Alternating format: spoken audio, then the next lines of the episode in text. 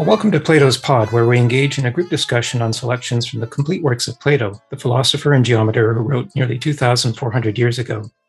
Today is January 9, 2022, and I'm your host, James Myers. It is an honor to be joined in dialogue by participants from the Toronto Philosophy and Calgary Philosophy meetup groups. Whether you've been with us before or are here for the first time, whether you have experience with or are new to Plato's works, I encourage you to add your voice to our dialogue. So, having finished six episodes on the Republic before the holiday break, today we will explore the first part of Philebus, up to Stephanus reference 34c. Here we will find several themes that connect Philebus to the Republic, including the distinction between unlimited being and the limits of becoming, the good, and the nature of the soul. In our next meeting in two weeks, we will begin to look at Plato's Phaedo. As always, to focus our discussion, I have suggested three themes, which are posted on the shared drive linked to the event notice on meetup.com. We'll invite participants to exchange their thoughts on today's reading.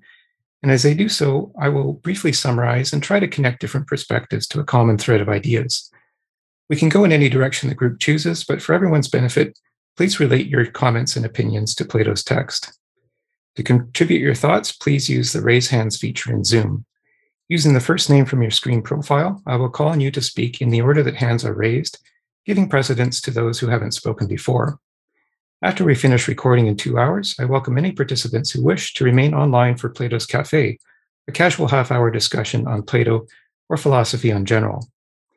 Today's reading of Philebus begins with a discussion between Socrates and Protarchus on the question of whether all human souls find happiness and the good in a state of pleasure or in a state of knowledge. Protarchus argues for pleasure, while, not surprisingly, Socrates advocates for knowledge. Although they observe that while pleasure and knowledge are each one thing, both, man- both manifest in many ways, good and bad. After they put the life of pleasure and the life of knowledge on trial, Socrates concludes that the best life arises in a mixture of both pleasure and knowledge. The challenge is then to find the appropriate ratio of each in the combination of the two. The problem is particularly daunting because the pleasure component has no limits of either good or evil, well, the knowledge part of the mixture is necessarily limited. And because everything has a cause, which could be either pleasure or knowledge or both. So, in sorting out the mixing of unlimited and limited, we see the number, the knowledge of number and calculation put into practice in Philebus. Recall that Socrates said in the Republic that number and calculation are a philosopher's first order of knowledge because they allow the application of reason. It's with our faculty of reason that we receive empirical data from the five physical senses and combine these inputs into meaning based on first principles. In seeking the first principle from among the many particulars of either a limited or unlimited thing, Socrates cautions Protarchus. He warns not to look to the thing's greatest extent for the first principle, because greatest is a certainty that applies only when there is a limit. But when we are dealing with the unlimited, there is no absolute greatest. And so instead, we must look for more and less and other terms of relativity and ratio. Then we can find among this, the uncertainties the one common denominator or form of the thing's many characteristics, but only if we know, quote, the exact number of every plurality that lies between the unlimited and the one, says Socrates. Socrates emphasizes the importance of understanding the order of empirical data to know their position in sequences of events and patterns, so that we can apply a rational approach to derive meaning. The key to determine order correctly, he says, is to appreciate the intermediates that exist between the unlimited and the limited. We'll conclude today's reading with the different and necessary roles that both memory and recollection play in our ability to reason on the basis of the order of things. So let's start today's discussion by considering the relevance, if any, of the difference between the one and the many, or the same and the different, to our lives now in 2022. Socrates provides a few examples of the logic that may still resonate, but I'll put the question out to the group first. In your daily living, is distinguishing between the one and the many important, and why or why not? And so I'll put that question out there uh, for anyone who would like to take that up uh, there's some examples that I think, uh, as I mentioned, that Socrates provides, but can we think of any modern, contemporary, relevant examples in our daily lives where the difference between uh, the one and the many, or the same and the different, uh, is of special importance? Is there anyone who wants to take that one on? There's a particular, let me just do a screen share here.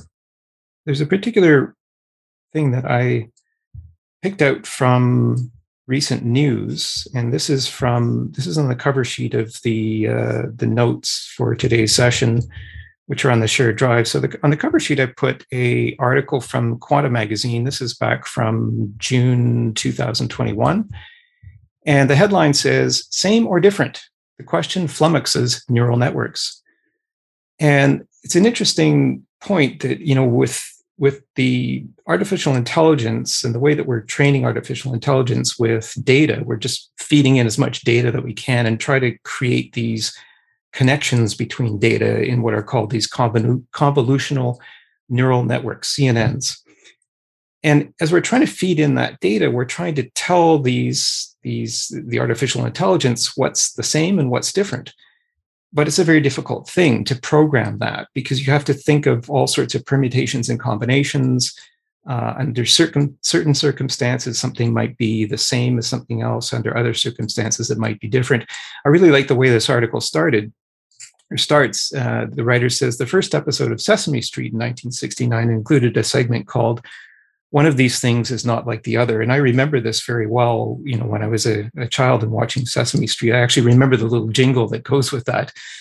Uh, and it's something that I think humans do particularly well is finding patterns uh, in things. And so uh, this idea of you know identifying same and different is particularly important to the development of artificial intelligence now.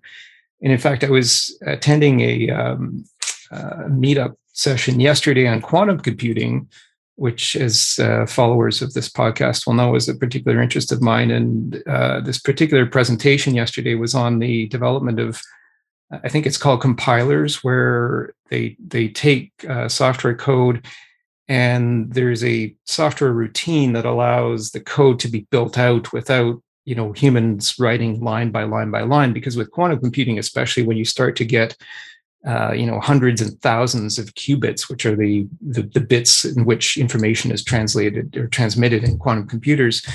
Um, it would take forever for a human to write line by line by line. So they have software routines that take you know the basic principles that humans input, and then these software routines build out the the many many lines that are involved in the algorithms.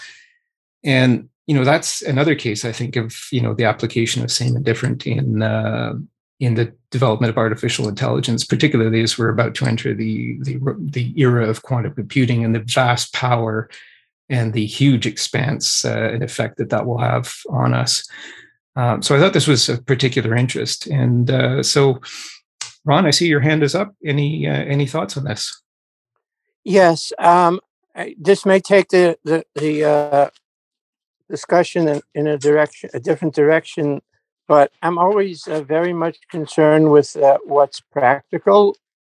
And um, I think that uh, you ask uh, about um, uh, practical um, applications. And um, it seems to me that one of the biggest problems today is the um, this sort of um, bifurcation of society, uh, of choosing between this group or that group and um, and all the differences that are highlighted.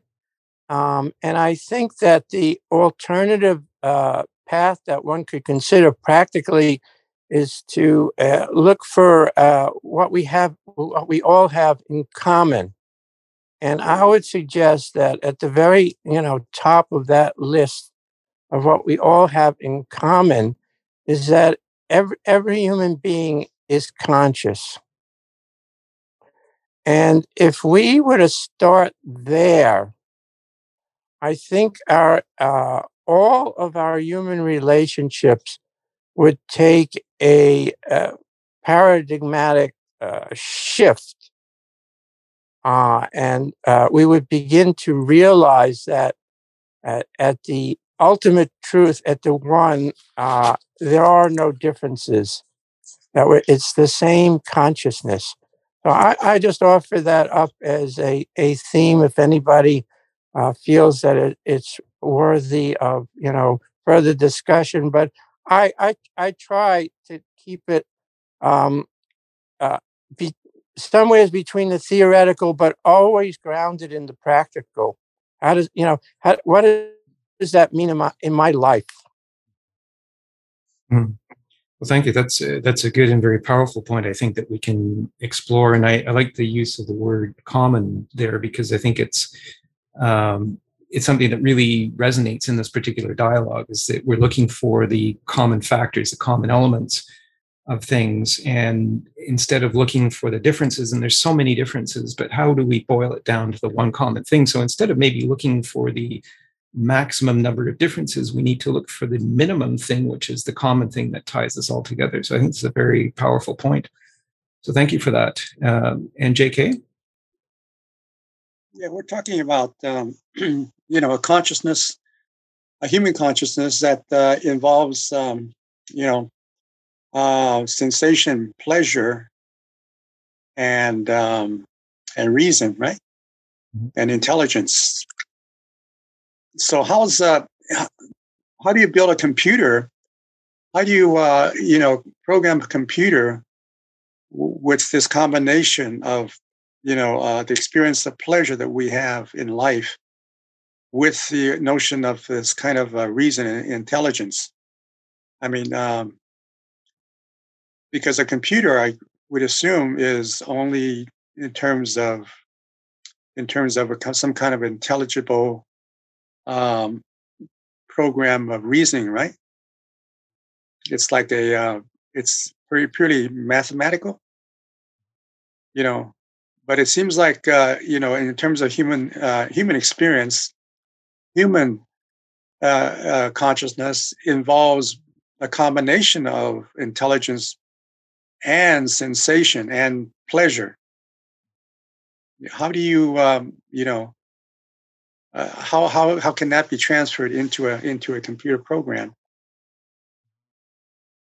It's an excellent question. I think it's uh, certainly one that you know as I re- reflect on um, Phaedrus, which is a dialogue that we did last season. You know this idea of translation and the difficulties that arise in translation. So the programmers of these algorithms are going to have to translate the idea of pleasure uh, into the machine and into their algor- algorithms and everybody's idea of pleasure is different from everybody else's. And so you know as you say how is a computer going to re- recognize what is pleasure? Because you know as you pointed out and as the conclusion of this today's dialogue is that you know the best life is a mixture of both pleasure and knowledge. Uh, it's neither one or the other. And we've got a good reading today that will show um, you know the, the the the deficiencies of either one of those lives on their own. So the conclusion seems to be, you know, as we'll see today, that the mixture of pleasure and knowledge is the best. But then we're just training these algorithms, I think, on knowledge, and then we're allowing the programmers to translate their idea of pleasure into the algorithms. And I think that's uh, a very relevant point to today's world. Um, JK, further?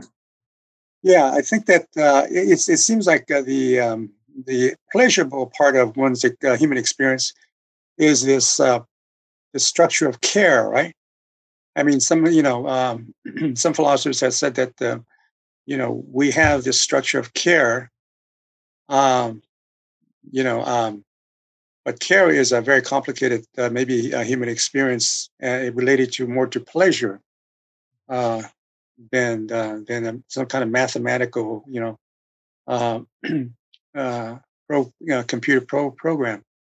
So um, yeah, it'd be interesting if if uh, ultimately you know uh, we can build computers that can um, can have this kind of this structure of care, mm-hmm. uh, as well as you know um, that is related more to pleasure, perhaps a pleasurable experience of, uh, of, of human interaction or human experience.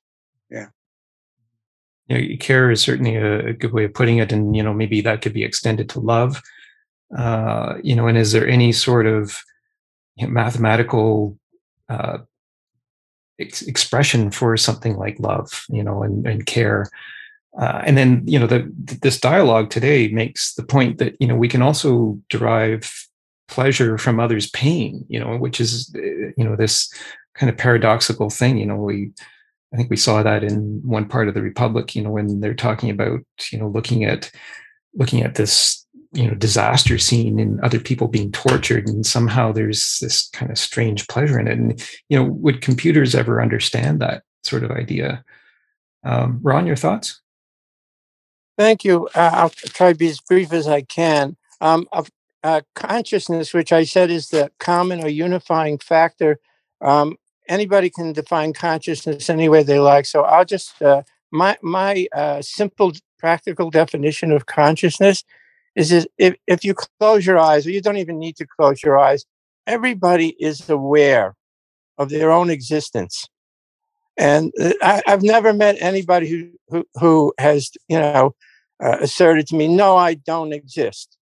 It's it's ridiculous. Okay. Now, uh, my personal opinion here is that a machine or a uh, some kind of uh, algorithms or, or, anything like that simply does not have that consciousness, that sense of awareness. Uh, artificial intelligence, uh, and, and that and that sense of awareness, I would call uh, the one to bring it to this discussion. Uh, the many are all the thoughts and feelings that arise in consciousness, which are myriad and many. And those may all be uh, data points and algorithms and uh, computers, et cetera, et cetera. But my feeling is that the one, the consciousness, is um, something that uh, is only in in uh, living beings, and uh, at least uh, from my practical experience, uh, human beings. Uh, and to talk about uh, a a machine ever being conscious is almost a a linguistic um, oxymoron. And yeah, finished there. Yeah, My, well, th- thank you, and that, and that's a it's a fascinating point that you raise. You know, this idea of consciousness, which I think is is something that we're going to have to really get into, uh, you know, either today or as we go on, because it's certainly something that pertains to the idea of the soul, which you know permeates almost all of Plato's dialogues, uh, and certainly is present here. You know, in this idea of understanding yourself um, and you know the difference between yourself and the and the others uh, and then that that does relate i think as you said to the idea of the one and the many. Uh, and so you know it's this I, I, think if i could distill your idea down it's this idea of self-awareness versus awareness of others. Um, so yeah i mean thank you for that. That's that's a, a good point and something that we should definitely consider today and as we go further. We'll go to jose yeah, just a quick comment on what Ron was saying. Um, it, it, seems difficult to create uh, consciousness in a, in a robot. But how about the other way around? How about you move my consciousness onto a robot so then I can run faster as when I was 18. I can swim faster as when I was younger. I don't have any joint pains, but I'm aware, I'm conscious, I'm still around anyway, I thought it just occurred to me. It doesn't have to go all the way to creating consciousness. Why don't you just move my consciousness to um, to a more automated uh, um, entity? That's all. Mm.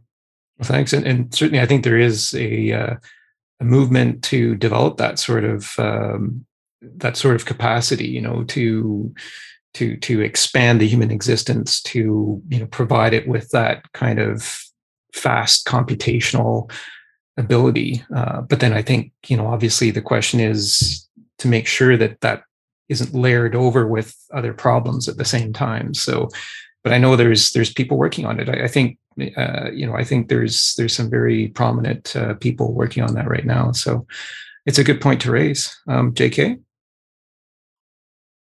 Yeah, I just wanted to um, you know elaborate or maybe extend this uh, this question of con- consciousness, if uh, you know, um, perhaps you know, consciousness is merely the um, the relational, um, you know, um, characteristic of of the of the uh, of the thing, the one individual with the uh, with the other, with the uh, uh, with the world, right? And so you could say that uh, consciousness is merely this kind of relational, you know, um, capacity, you know. And so if you build computers that have this kind of uh, interaction with the world, then it could be a, a sort of con- consciousness, and and that uh, because you know you could think of the uh, every aspect of the um, you know of of the world, things in the world, uh, have this kind of relationship with uh, with its uh, with the things around it. You know, with uh, even a rock is uh, is a thing that has a has a uh, is this kind of interaction, right?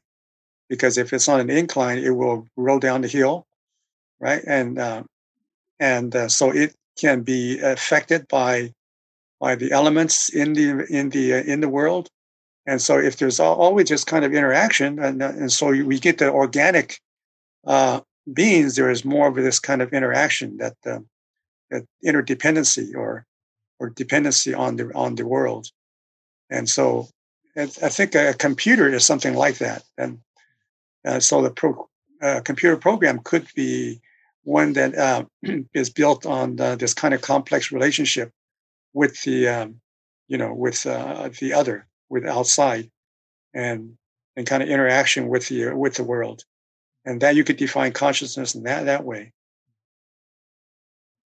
I really like the way you use that word relational capacity because I think that ties very much to to today's dialogue, especially when it comes to the unlimited. So we've got this idea in Plato that um, there are things that have limits and there are things that don't have limits. And in the Republic, we saw the realm of being, which is uh, the the past and the future constitute the realm of the being that is without limit. Uh, but what is limited is the realm of becoming or the state of becoming, which is in the present, and that's full of limits. And so, this relational capacity that you talked about, I think, is critical uh, when we're talking about the unlimited. Um, and that's, and there's specific words in today's reading that deal with that that we'll get to that uh, this is this ability to establish this relation between things. And i think that maybe ties to what ron was saying too you know this this idea of awareness of self and your relation of yourself to others.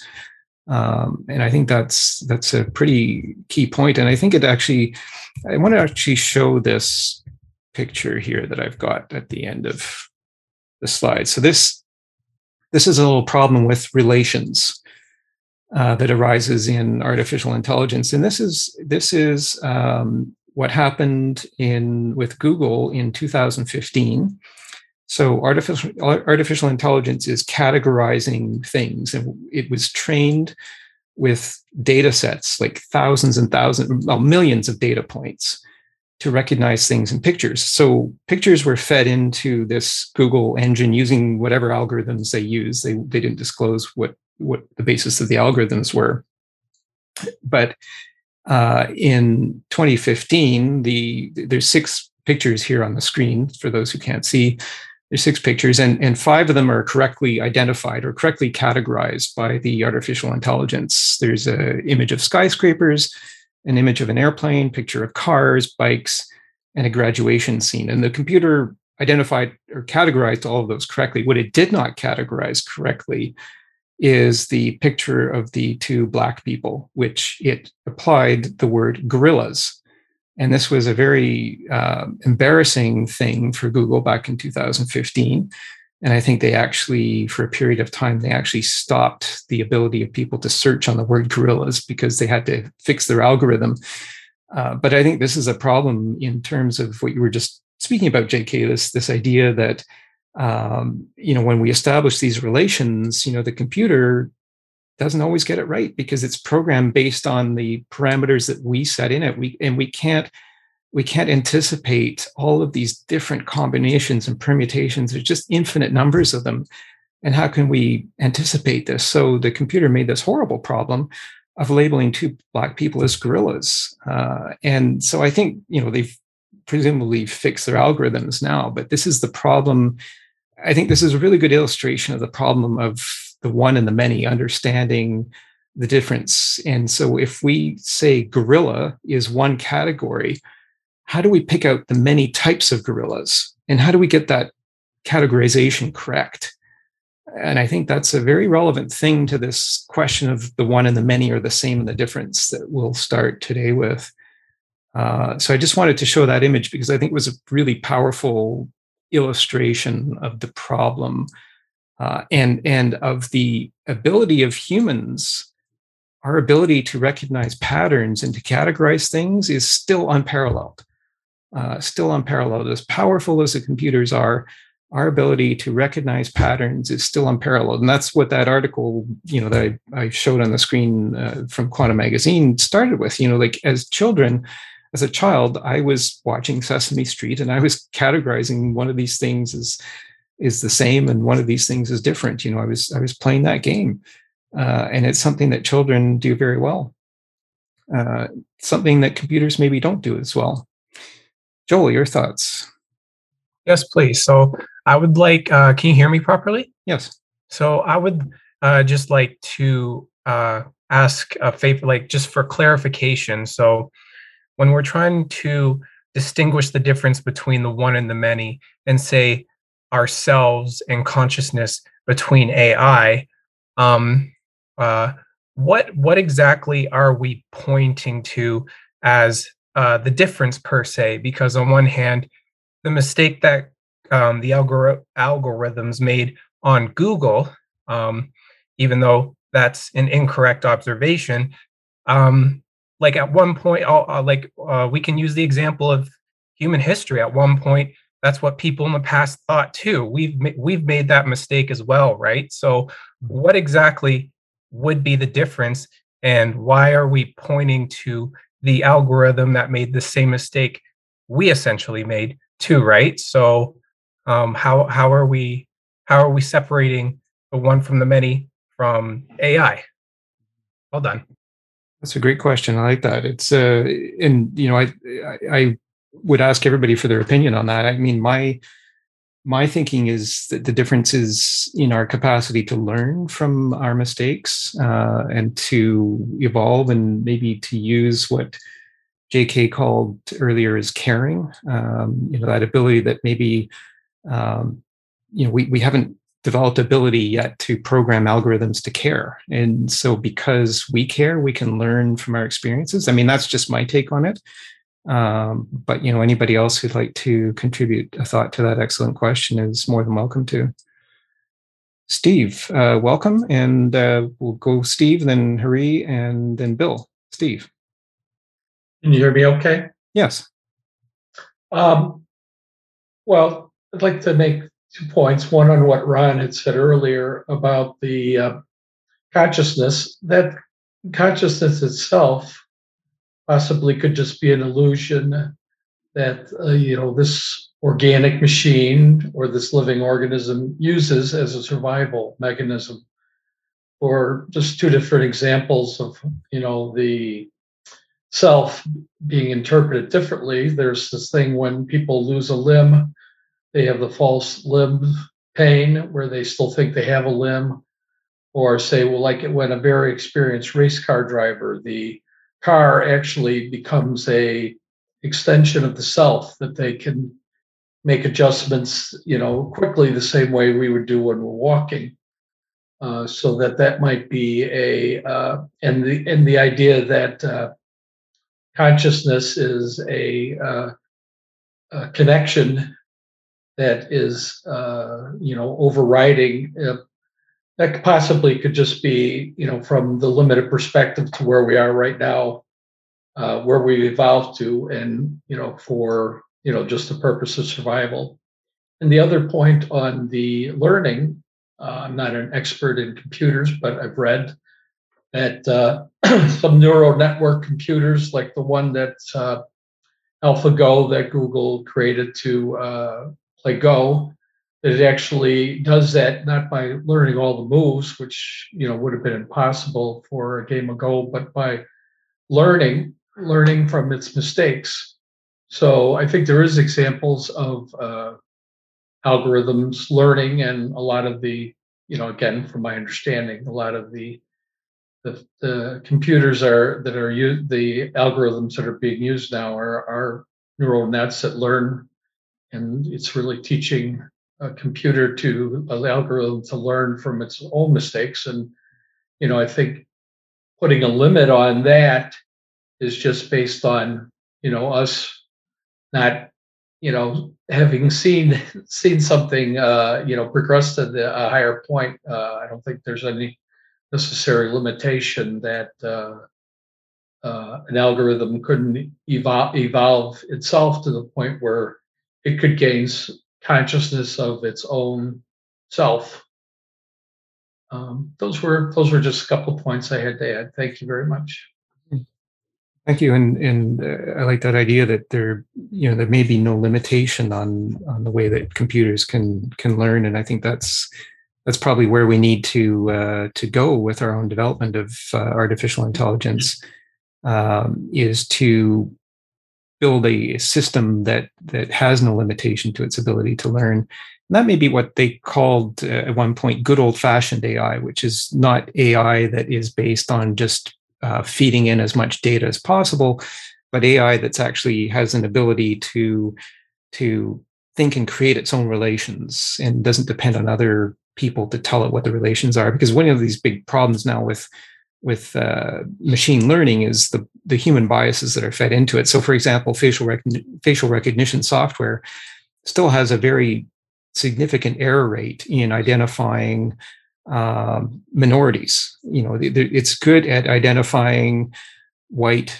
uh, people because it's mostly programmed by white people. But you know, to identify minorities, it's it's there's still a lot of errors, and that's because our our own biases are being fed into it. And so, you know, as you said, Steve, you know, it's how do we create it so that you know it, it's free of those biases and therefore unlimited in its capacity to learn? And i think that's the challenge before us. And i think that's the place of philosophy in this whole question of um, of artificial intelligence design. And i think that's where we really need to amplify the the role of philosophy in these questions. They're very good questions and very good points so thank you for that and we'll move to hari or harry um, if i got your name right yeah i'm hari hari okay so I don't have the intellectual uh, mastery in this subject, but I'm just sharing my observation only. Uh, so regarding the artificial intelligence, what I think, what I see is it's already being used. Like for example, the uh, auto run, auto run car, and in the hospital, so many things have been already automated. Those are the smaller uh, scale of the AI, but it probably has a room to grow really, really far and very, very. So AI can be as imaginative as the people can logic. I think that's what I see. So, but one thing my fear about this AI especially is AI itself is not bad, but the way the speed we are going uh, without a the process that helps it to, to identify whether the AI that we are introducing will have no negative impacts in the society. I mean, or less impact in the society. I don't see that process in a place in this um, the IT world. What I see in the AI world is doing faster, quick, making more money. And my fear is with this, this fast everything, quick everything, and making more money uh, all the time, probably my fear is hopefully it will not lead us to some kind of disaster. Like in the weaponized world we had the horse fighting then we went to gun and we end up with a nuclear bomb and now we don't know how to get rid of that and when it will be exploded with a madman hand. So that's my fear but i think the ai itself has the huge potential.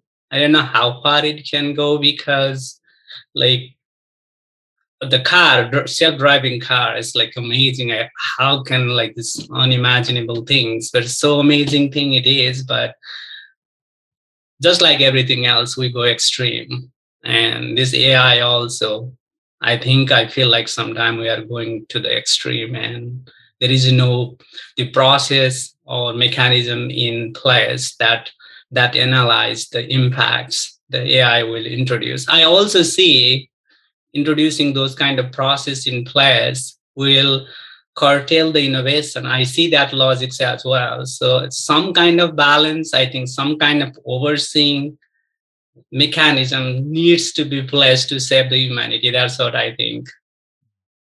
Thank you. Well, thank you for that observation. I think uh, you made some very good and interesting points there. You know, this idea uh, you know, first of imagination and how that's dealt with in the AI, and then you know this idea of you know maybe ensuring that the speed of the process is such that it has the ability to apply some brakes if brakes are necessary uh, on on things, you know, to avoid those negative consequences that you talked about. In fact, in that meetup yesterday that I attended on quantum computing that I mentioned uh, a bit earlier, um, I asked the presenter how their software, which is this compiling software that allows uh, the machine itself to build out its own code once the once the human inputs the the constraints or the parameters, then the machine builds out its own code.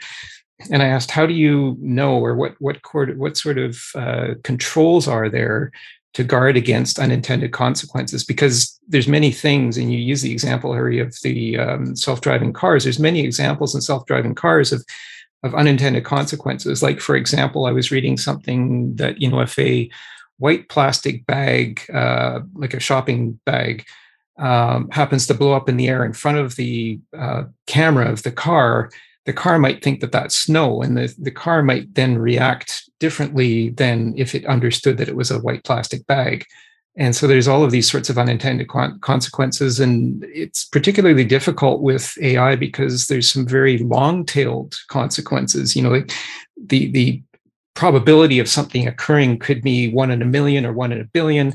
And so you don't tend to think of that when you're programming it.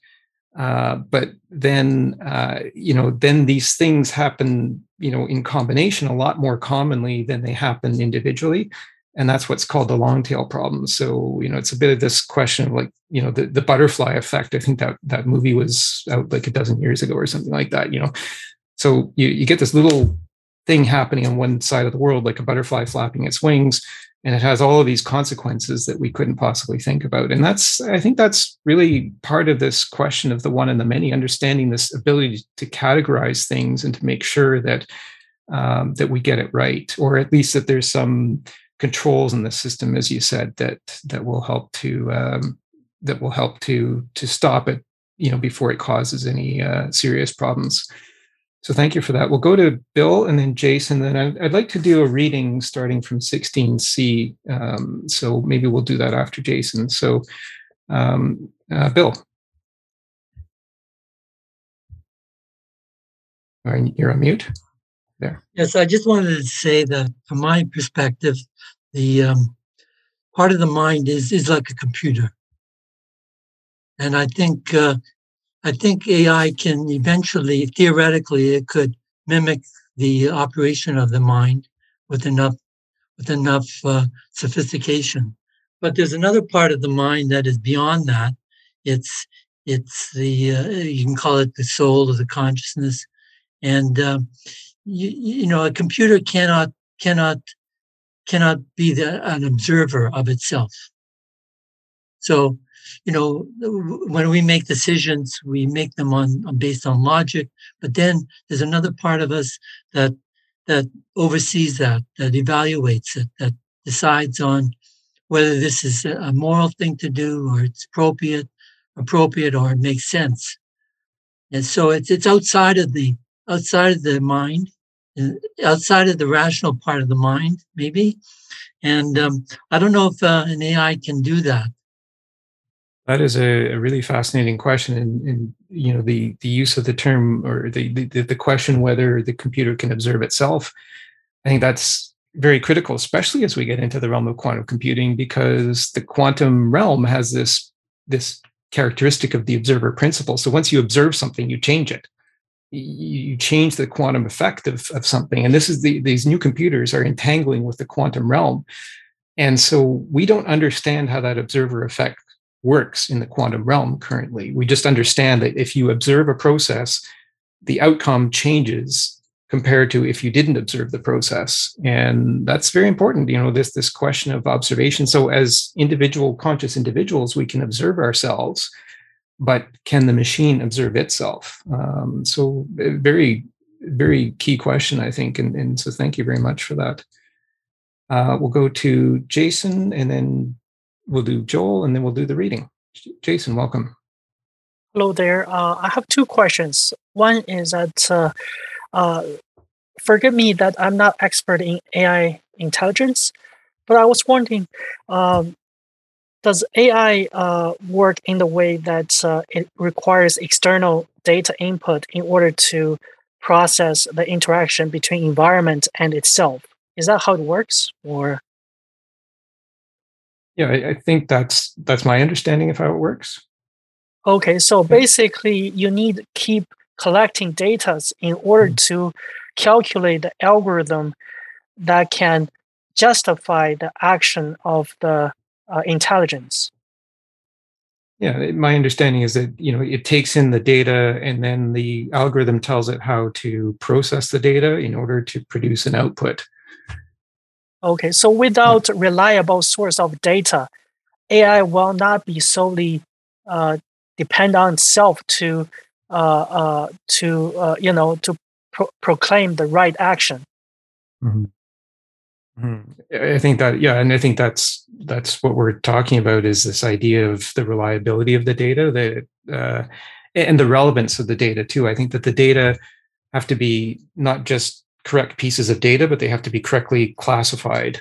Classified, and yeah. that has to depend on the uh, uh, you know whatever uh, environment, external environment uh, input into the data uh, that will create this uh, internal intelligence.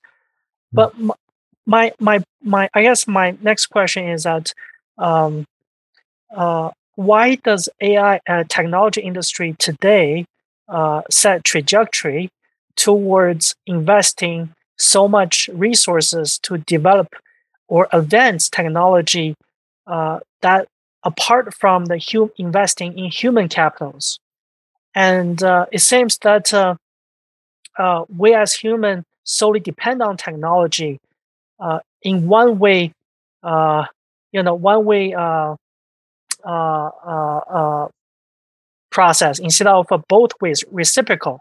So basically, we as consumer, we spend our consumption based on te- our requirement of technologies and in return we don't get as much as uh, reward or uh, feedback in terms mm. of information and uh, uh knowledges mm. i mean it depends on personal preference because you know some people will search for knowledge it's their choice to based on internet platform or whatever social network platform but a lot of technology just um, uh, built based on impulses, and uh, it doesn't really uh, educate you in a way that uh, uh, feeds you back with economic rewards hmm. rather than just extracting a lot of data and information from consumers and uh, uh, create this one way, uh, you know, one way hi- hierarchy structure. That is mm-hmm. that you know consumer feedback to the technology company and technology company use data to create this artificial intelligence so they can build something and feedback to the consumer with the product so consumer keep consuming this is not i don't think it's a fair play in many ways and it's not even enhance the growth of relationship it just segregate the relationship in mm. many ways that's, I mean, I think you've hit Jason on a very important point. You know, that relates probably to the economic model that we work under. But I think it's a, a very critical point. And the word that you used, reciprocity, I think is so key um, that we have to have reciprocity with our technology. And this was, you know, this is something that I have a particular interest in because uh, I I am particularly attracted to the philosophy of Ursula Franklin, who was a humanist and physicist and Holocaust survivor. And she uh, wrote and spoke about our use of technology. And technology, she said, can be either prescriptive, it can tell us what to do, or it can be holistic in in in in the in holistic technology is one that has reciprocity so that if if a technological process is not working optimally or is not serving our needs, then we have the ability to change it. It's not prescribing what we need to do. We have the ability to change it. And I think that's the reciprocity that you're talking about. But it's probably a function of the economic model that uh, that that reciprocity is not necessarily there all the time. But I think that's very critical and something I think that speaks very much to Philebus and Plato's other dialogues is this idea that, you know, as we get more and more powerful with our technology, uh, we have to ensure that humans are still the focus of the of, of, the process. So thank you very much and for that use of the word reciprocity. It just I think it really highlights a very key issue. Um, we'll go to Joel and then we'll do the uh, the reading at 16C. Uh, do you want to go ahead for the reading? Mine's a quick question. We can do it after the reading if we're pressed for time. Yeah, no, you might as well go ahead and then we'll do the reading after. Okay. So, um, uh, my question is in terms of again, it's it's really fun trying to compare what we identify as consciousness towards ourselves versus AI, and um, and trying to split the difference between the two once again because um, I, I would like to ask is us saying a priori in advance, like uh, there are certain things that a computer or AI won't be able to do. Is that a, a premature observation to make on behalf of AI, considering when it even comes to our side of the fence, whether we're talking dualism, for example, whether the mind is somehow non physical or separate from material, when we ourselves can't even fully wrap our heads around how consciousness works to begin with is it fair to also assume on behalf of ai that that is like to to already invoke some sort of limitation since like it, it, is it premature to say since we don't even understand how consciousness works to just assume oh yeah ai is not going to be able to pull it off either right? Like are, are we justified in making that assumption before we have all of the rev- uh, relevant uh, information to begin with? Good question. Uh, I don't have the answer. Uh, I would be inclined to hope that um, that you know we can work in tandem with AI, and you know if it becomes conscious, we can sort of you know there's that reciprocity that uh, that Jason just spoke about. You know that that it, it works, but you know as you said, we don't even understand how our own mental processes work fully and so how can we assume that uh, that AI won't achieve that same state? Uh, but I think the basis of it is that we are the ones who are developing the AI. Although more and more we are ceding that development to the AI itself. You know, as I said, you know, with these quantum algorithm compilers, uh, we are allowing the machines to do a lot of their own programming. You know, it's still based on the parameters that we input, but uh, you know, we've got to be very careful to make sure that we don't, you know, run into those unintended consequences uh, you know that that we those are carefully controlled. So it's a good question uh, and something that we we can definitely consider and others others are welcome to contribute to that um, to that response as well. Um, so I just thought I, I would go to this reading uh, starting at 16c going to 17a uh, and I don't know if I would have any volunteers to read this or I can read it. Um, this is just talking about this idea of the unlimited versus the limited and the intermediates. And I think there's a line in here that just really resonated with that uh, Google Gorilla picture that I showed a few minutes ago. Um, and so maybe I'll, I'll just go ahead and read this then. So this is from the text. it's starting at 16c. For everything in any field of art that has ever been discovered has come to light because of this. It is a gift of the gods to men, or so it seems to me, hurled down from heaven by some Prometheus, along with a most dazzling fire. And the people of old, superior to us and living in closer proximity to the gods, have bequeathed us this tale that whatever is said to be consists of one and many, having in its nature limit and unlimited unlimitedness, since this is the structure of things, we have to assume that there is in each case always one form for every one of them, and we must search for it, and we will indeed find it there. And once we have grasped it, we must look for two, as the case would have it, or if not, for three, or for some other number. And we must treat every one of those further unities in the same way. until it is not only established of the original unit that it is one, many, and unlimited, but also how many kinds it is. For we must not grant the form of the unlimited to the plurality before we know the exact number of every, every plurality that lies between the unlimited and the one. Only then is it permitted to release each kind of unity into the unlimited and let it go. The gods, as I, as I said, have left us this legacy of how to inquire and learn and teach one another. But nowadays, the clever ones among us make a one haphazardly and a many faster or slower than they should. They go straight from one to the unlimited and omit the intermediates. It is these, however, that make all the difference as to whether we are engaged with each other in dialectical or only or only in eristic discourse.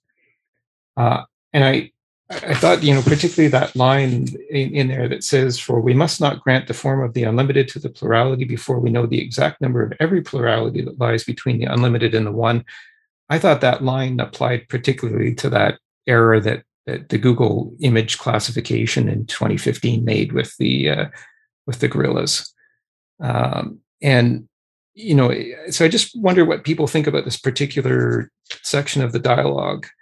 Um, you know, there's there's a couple of things I would point out. I guess you know the, when when he says the one, uh, when Socrates says the one, there's a point at 15b uh, that says one is that which allows neither generation nor destruction. So one is the one is the unlimited. One is the finality. There's no changing the one.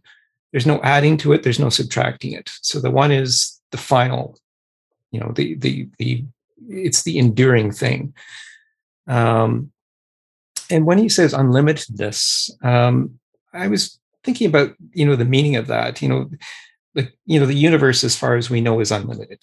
Um, you know the ratio of a circle's circumference to its diameter which is we, we know as pi is unlimited.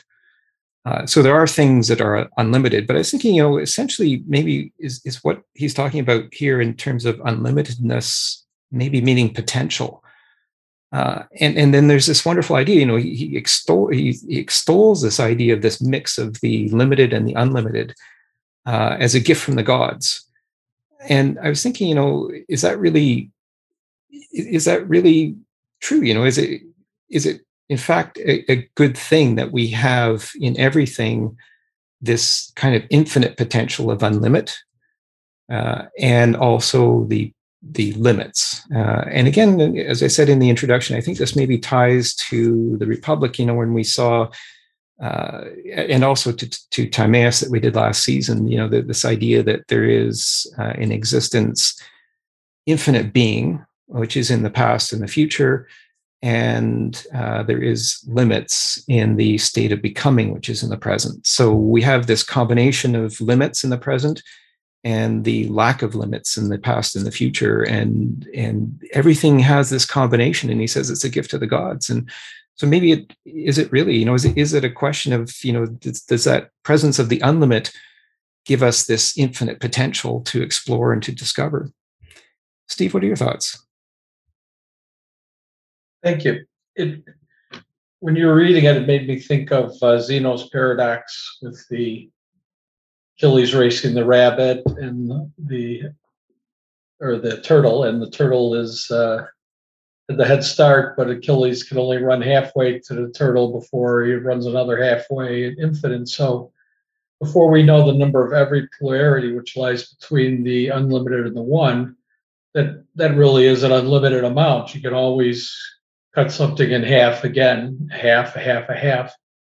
And um, second thought was that the unlimited is uh, it's just a concept that uh, can we can we really um, you know that there's an unlimited human potential there's an unlimited universe that's concept there very well might be a limited universe you know it's not something that we can uh, determine scientifically so it's like an un um, the fact that we can never really uh, have any security in knowing is is true.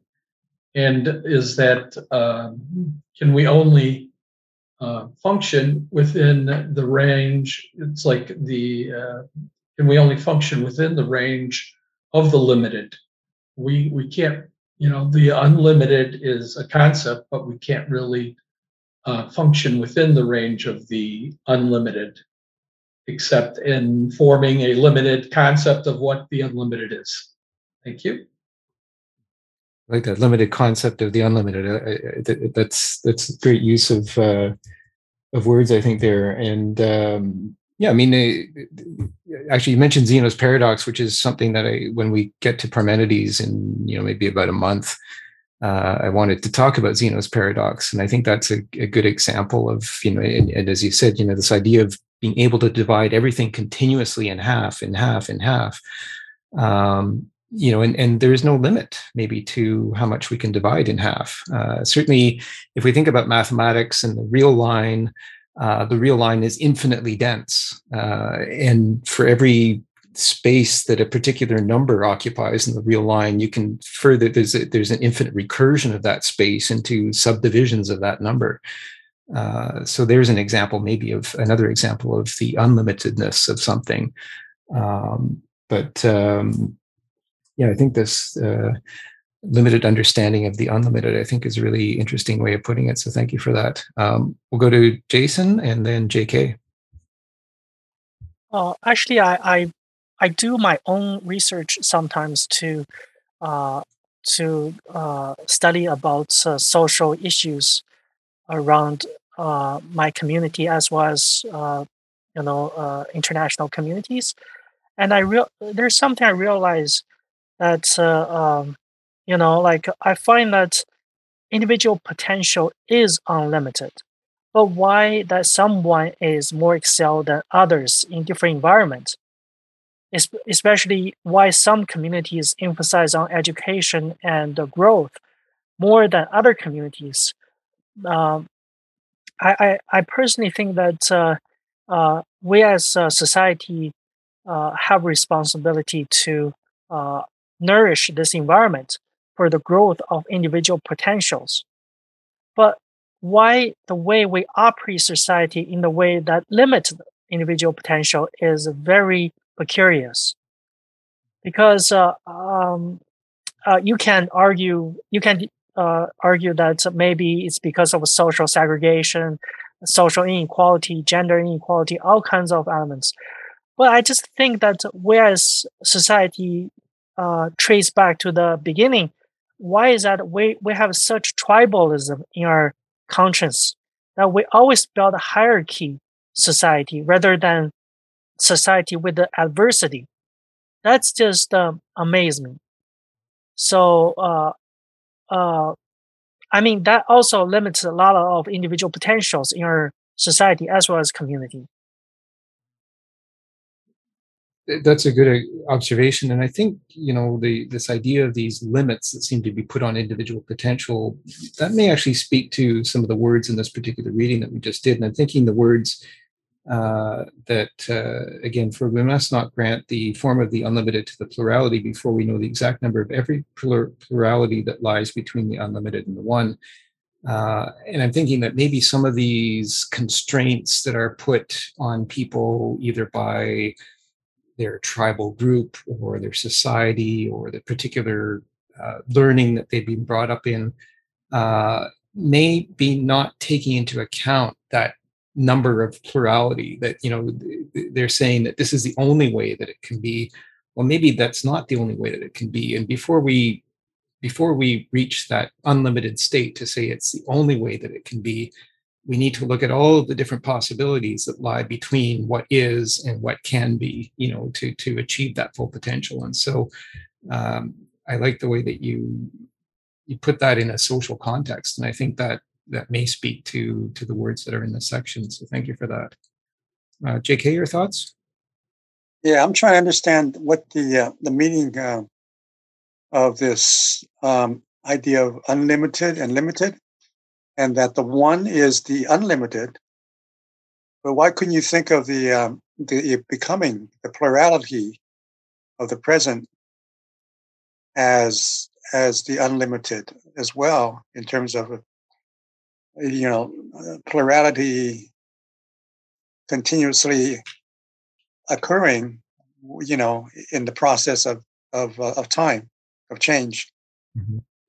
And so, when that when the uh, when the state of becoming be more be more of the unlimited, whereas if you think about the the uh, the one and the unlimited as being as being the you know as being the true true uh, unlimited um it's only it's that that that isn't that a concept that you have about what the one is about what uh, what is you know that being the one being unlimited? Because how do you know what that one is? I mean except by your own conception of what that is. Whereas you experience the un, uh, unlimited of of the state of becoming, uh, which is a constant plurality, the many, right, that arises from from that uh, state of becoming and change. Maybe that's a, just a different perspective of looking at it. I'm not sure. Yeah, I, I, think I, I understand what you're saying. You know, this this idea that the state of becoming, there seems to be no limit to what can happen in the state of becoming. Is is that kind of what you're saying? Yeah, that's it. It's the hmm. uh, it's it's the I think it's the kind of uh, the uh, dispute between Heraclitus and Parmenides. Mm-hmm. Um, you know, uh, who uh, whose student was Zeno, right? With and came up with the Zeno's paradox of the uh, of and the paradox is you you assume that the that there is is one that is unlimited and but it doesn't uh, it's as though it's taking time and spatializing time it's uh, uh, rather than accepting time as as the more real as you know, equally real with uh, with space uh, it seems to be imposing a kind of a spatial dimension onto time and in that sense it ignores the the the process of time of change. And uh, so you come up with this, he comes up with this paradox, but it, there wouldn't be a paradox if he didn't do that, right? Because you, you, uh, he's assuming that the, that the one is the unlimited. And so it can be divided into infinite, uh, you know, decimals uh, after each, um, right? Uh, each halfway point. I think I think the idea is that the one can no can not be further divided, and so then because it cannot be divided, it has no further limits. It's the divisions that are the the limits. Uh, that's my understanding of it. And I just you know the, there's a couple of examples here that we can talk about that uh, uh, that Socrates brings into it. You know, first of all, there was the example that was used in the Republic, which I thought was pretty effective, and that was uh, where Socrates held up three fingers, as I'm doing now, and he says, "You know, we know that these are fingers, so that, that there's the one form of these three things. They're fingers, but they have different properties. You know, uh, some figures can be wrinkly, some figures can be smooth, some figures can be short and stubby, some can be long. They can be different colors, different lengths, and all of that. So, you know, the the oneness is the finger." uh, or the form of the finger, whereas the many is the many types of divisions into which finger can be divided. Um, and then I think that there's some really effective examples in today's reading of the distinction between the one and the many at uh, 17, um, just looking at 17D to E and 18C. Uh, you know, so 17D to E um, Socrates talks about, uh, for example, our spoken language. Um, and there's infinite range to the sounds that we can all produce, but there is one meaning for each of the sounds so that we understand each other. You know, because if you made if you made a, a vowel sound of an O, I understand what the O means. Uh, but you can make that sound in any different tone or range and and you know i'll still understand what it means i thought that was a particularly effective example at uh, 17c uh, and then at 17d he talks about uh, music you know and understanding again the differences in the pitch um, and the, the, character and the intervals of those of those pitch in the, in the music that, that gives rise to harmony which we understand uh, but there are many intervals and many different uh, pitches and and characteristics in that music. And so I thought those were particularly effective examples of the the use of the one and the many. Um, but I don't know what others uh, think about that. We'll go to Ron and then Jane and Jason. Ron. Uh, forgive me uh, because I'm going to think out loud and, and please stop me when I've gone too long. But I'm trying to um, get a handle, so to speak, on the one and the many or the limited and the limitless. Mm-hmm. And um, the uh, the many or the limited, uh, uh, I would call maybe uh, for communication purposes personal consciousness that you and I have. And that's very uh, limited because it has a beginning and an end, right? Uh, you, you, don't remember your beginning, but your parents told you you had a beginning, and you, at some point you will have an end when, when, when that body will no longer be conscious. And that's personal consciousness. And that's limited. Um, Unlimited might be that uh, within the arising of that individual consciousness, there was something, again, for the sake of uh, communication and the limitations of language, language let's call it um, uh, uh cosmic consciousness or something like that, uh, w- which in- embraces all the individual consciousnesses. That might be the one, that might be the limitless, um, and um, to suppose that the limited, the individual consciousness, uh, what we normally uh, we operate with, will be able to um, encompass the the universal uh, consciousness. Um, it it seem it that doesn't seem uh, uh, possible. But at the other hand, the question is, uh, have have we done a mistaken identity? And instead of identifying with the uh, unlimited uh, consciousness, have have we uh, mistakenly identified with the limited consciousness, and then like um, having enclosed ourselves in this paper bag, so to speak, we're trying to punch our way out, uh, and it's just uh, it's you know it's not a it's not going to be a difference in quantity it's going to be a difference in kind. Um, anyway i said i was thinking out loud and i know i can go on forever but i think i better stop here.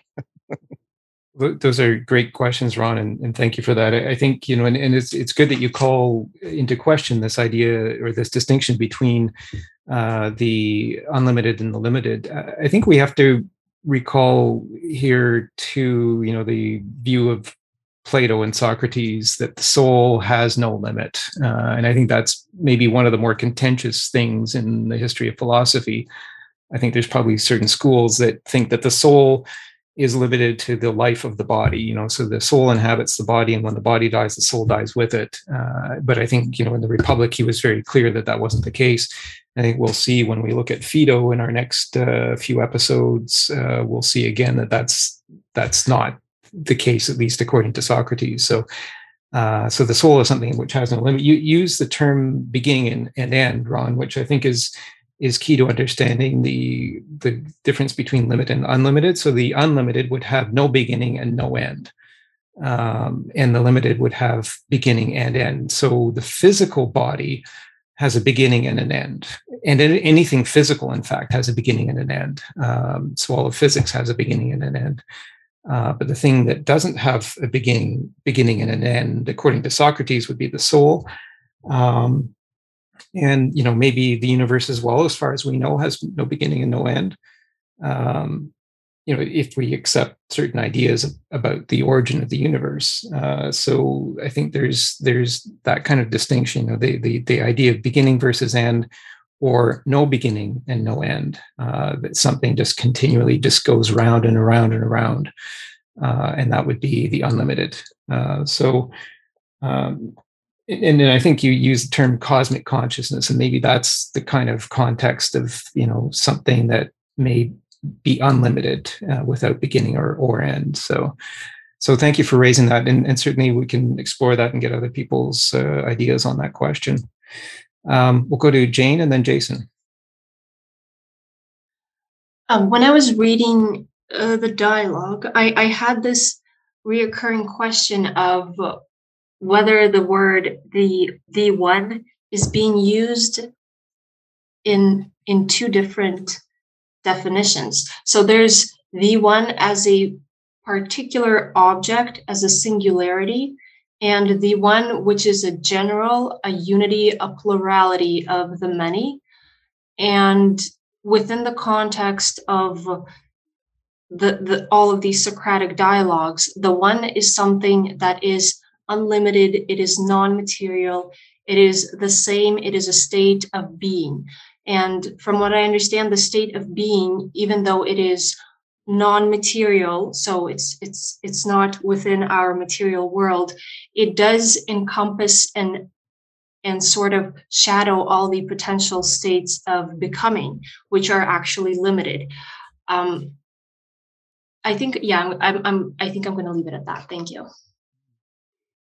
Thank you for the question. The idea of is is one the unity or the combination? I think is what you're saying, or is it a singularity um, that can't be divided? Uh, and so I think that's the I think that's the question. I think the you know when the basic the part that this dialogue starts with the question of you know whether the life of pleasure is better than the life of uh, of knowledge and we'll see in the next reading that we'll go to actually i'll just put it on the screen while we talk um, what happens when they put that on trial. And they realize as they talk about this that uh, pleasure is one thing but it has many different manifestations. Uh, knowledge is one thing but it has many different manifestations. Uh, and so maybe that's kind of maybe that helps to put in context your question jane you know this idea of uh, can the one be divided? Well, you know, can pleasure itself be divided, or is there just different types of pleasure?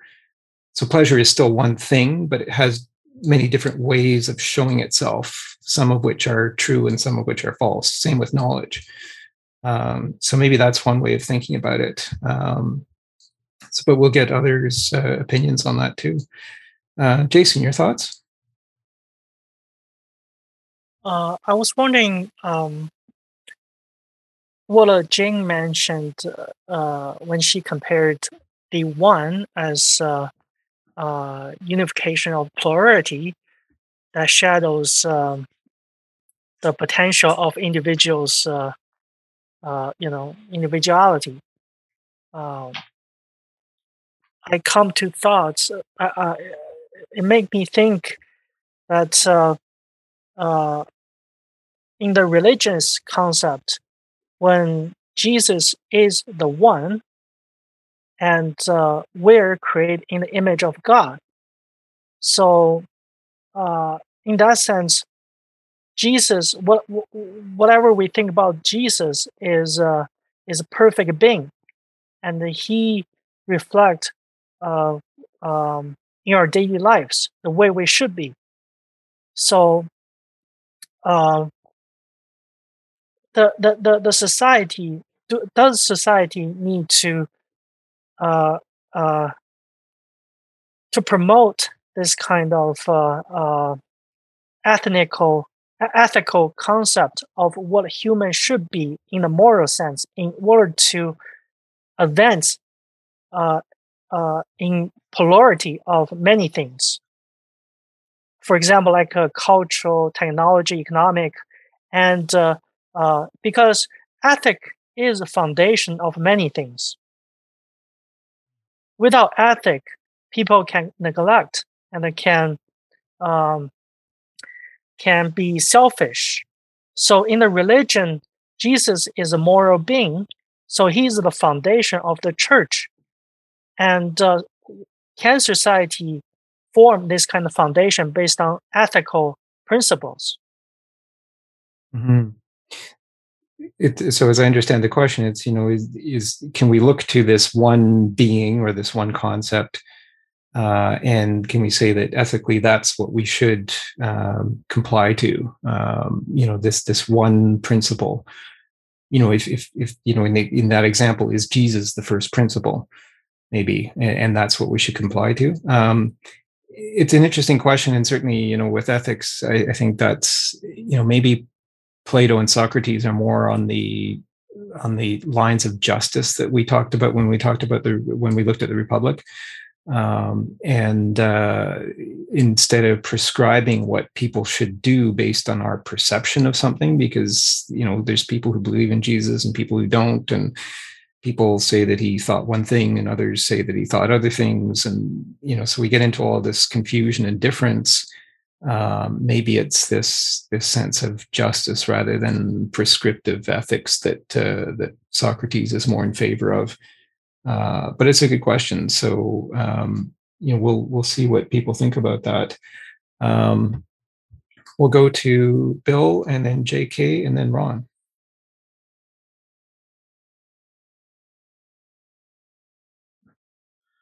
Now, this question of, of one and and the multitude or the many. Um, as I see it, you know, for example, let's take love. Love is one thing. However, it can be expressed in many different ways. So, but the but you know the question is: Is love the same? Is it is it the same in in, in every situation? Is the basic concept of love, love love the same, and its expression that is different? You know, that's that's something that um, that uh, I've considered, and um, I'd be happy to hear what other people think about that. It's exp- it's the expression that makes it into the into the many. A, a good uh, question and thought there. The the expression and certainly, um, you know, I just uh, I'd point out uh, at 15, 15 D to E. Um, Socrates says, by making the point that it is through discourse that the same thing flits around, becoming one and many in all sorts of ways. So I think he's just saying what you just said, Bill, is that the, you know, it's the expression of it. It's it's when I say what I think love is versus what you say love is versus what everybody else says. Each one of us is going to have a bit of a different concept, and that comes out in discourse. But then I think what he's saying is that in dialectic, which is where we go back to first principles, that's where we find the one. And I would just reemphasize again what I mentioned before at 15b to 16a. Um, there's this line that, uh, you know, the one and the same admits neither of generation nor of destruction. So, it, it you know, the, again, that idea that you cannot add to it, generation or destruction you can't subtract from it. You know it is what it is like love will always be love but we have different concepts. We have many different concepts of what it will be but the general category of love is will always be one uh, i think. So if if that's maybe a way of addressing it you know one is kind of the boundary condition um, and and you know it, it's finding that boundary that that is the challenge. And that's that's in discourse as you said. And, and as socrates says at at uh, 15e um, we'll go to jk and then ron.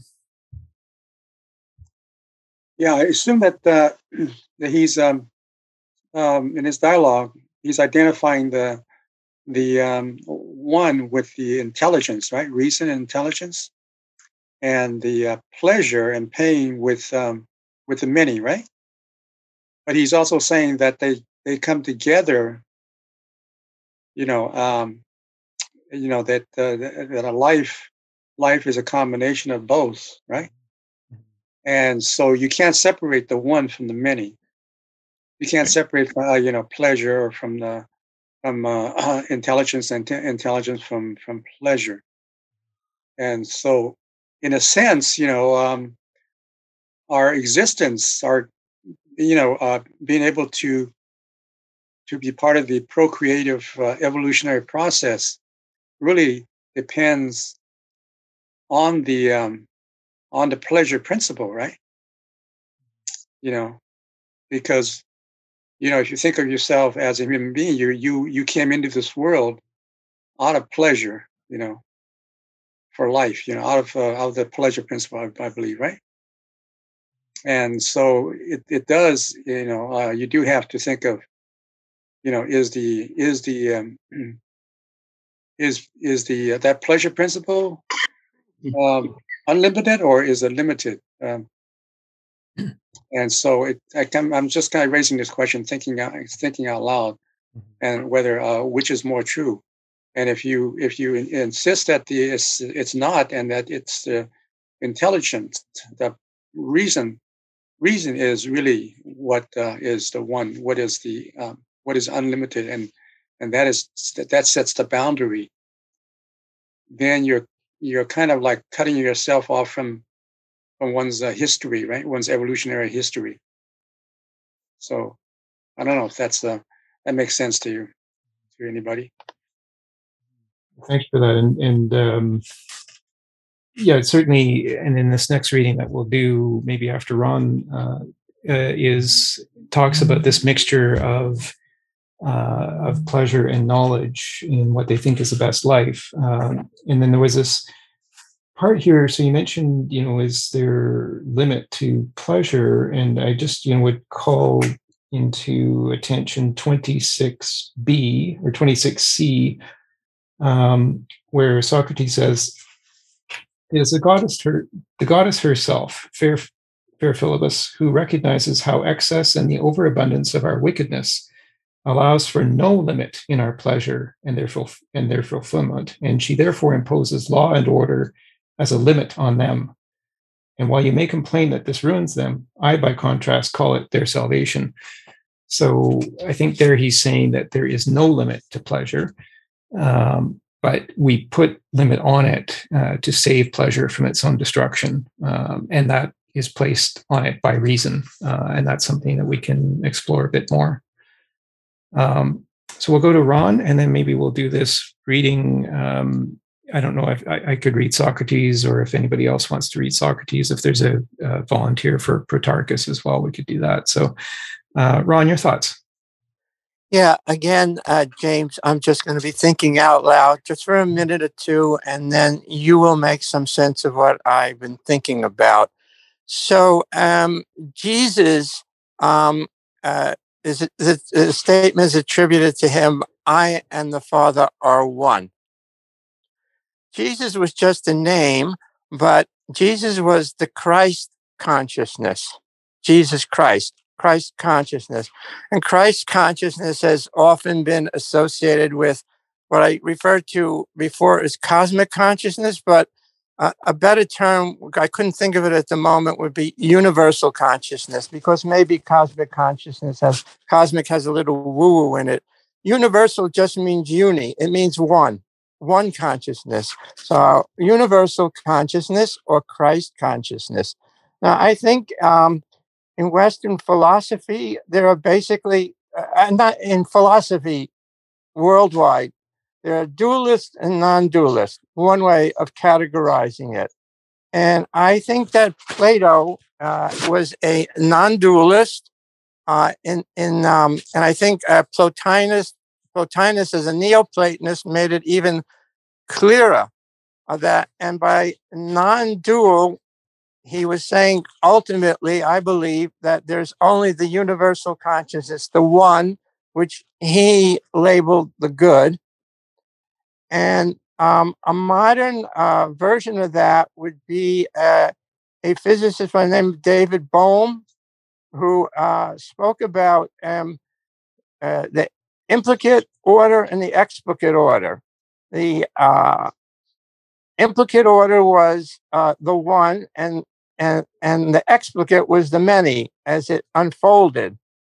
But uh, he called it infinite potential uh, when one is connected to the implicate order or the universal consciousness or the christ consciousness or the one.